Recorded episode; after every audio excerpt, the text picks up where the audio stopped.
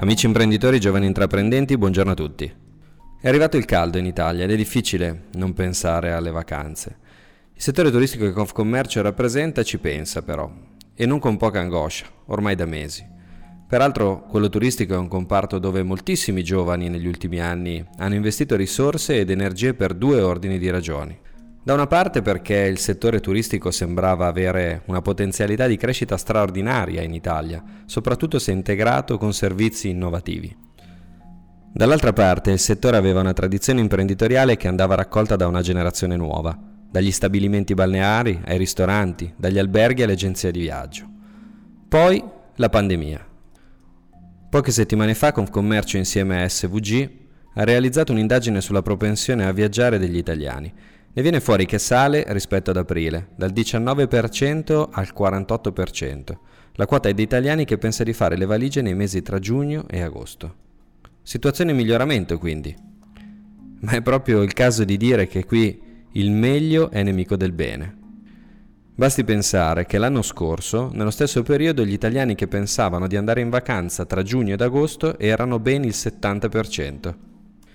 Inoltre i viaggi saranno brevi, per non dire brevissimi, in media al massimo tre giorni. Ebbene un italiano su cinque pensa che non farà neanche vacanza quest'anno.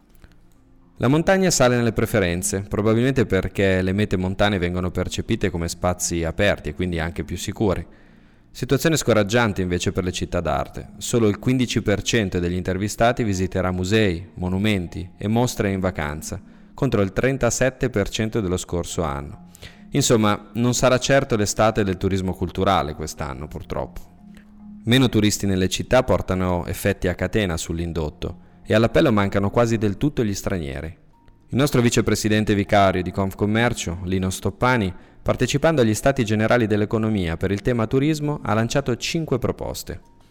Una nuova governance del settore che riduca la conflittualità tra Stato e Regioni, una lotta seria all'abusivismo del settore, la riqualificazione dell'offerta turistica con misure specifiche come tax credit, linee di credito agevolato e voucher per ammodernare le strutture e aggiornare le competenze, più accessibilità digitale e territoriale attraverso il miglioramento delle infrastrutture, maggiore interconnessione tra i vari bacini di destinazione, ad esempio località marine e città d'arte, con l'obiettivo di aumentare la permanenza degli stranieri in Italia e destagionalizzare l'offerta.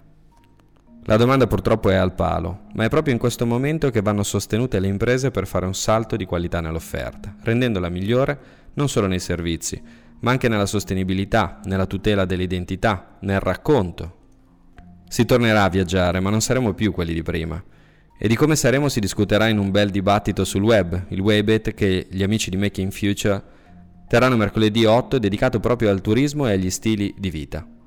Così come mi piacerebbe dare voce ai tanti giovani imprenditori nel turismo che stanno lottando con le unghie e con i denti in queste settimane. Scriveteci, chiamateci, taggateci. Confcommercio c'è. Arrivederci a tutti.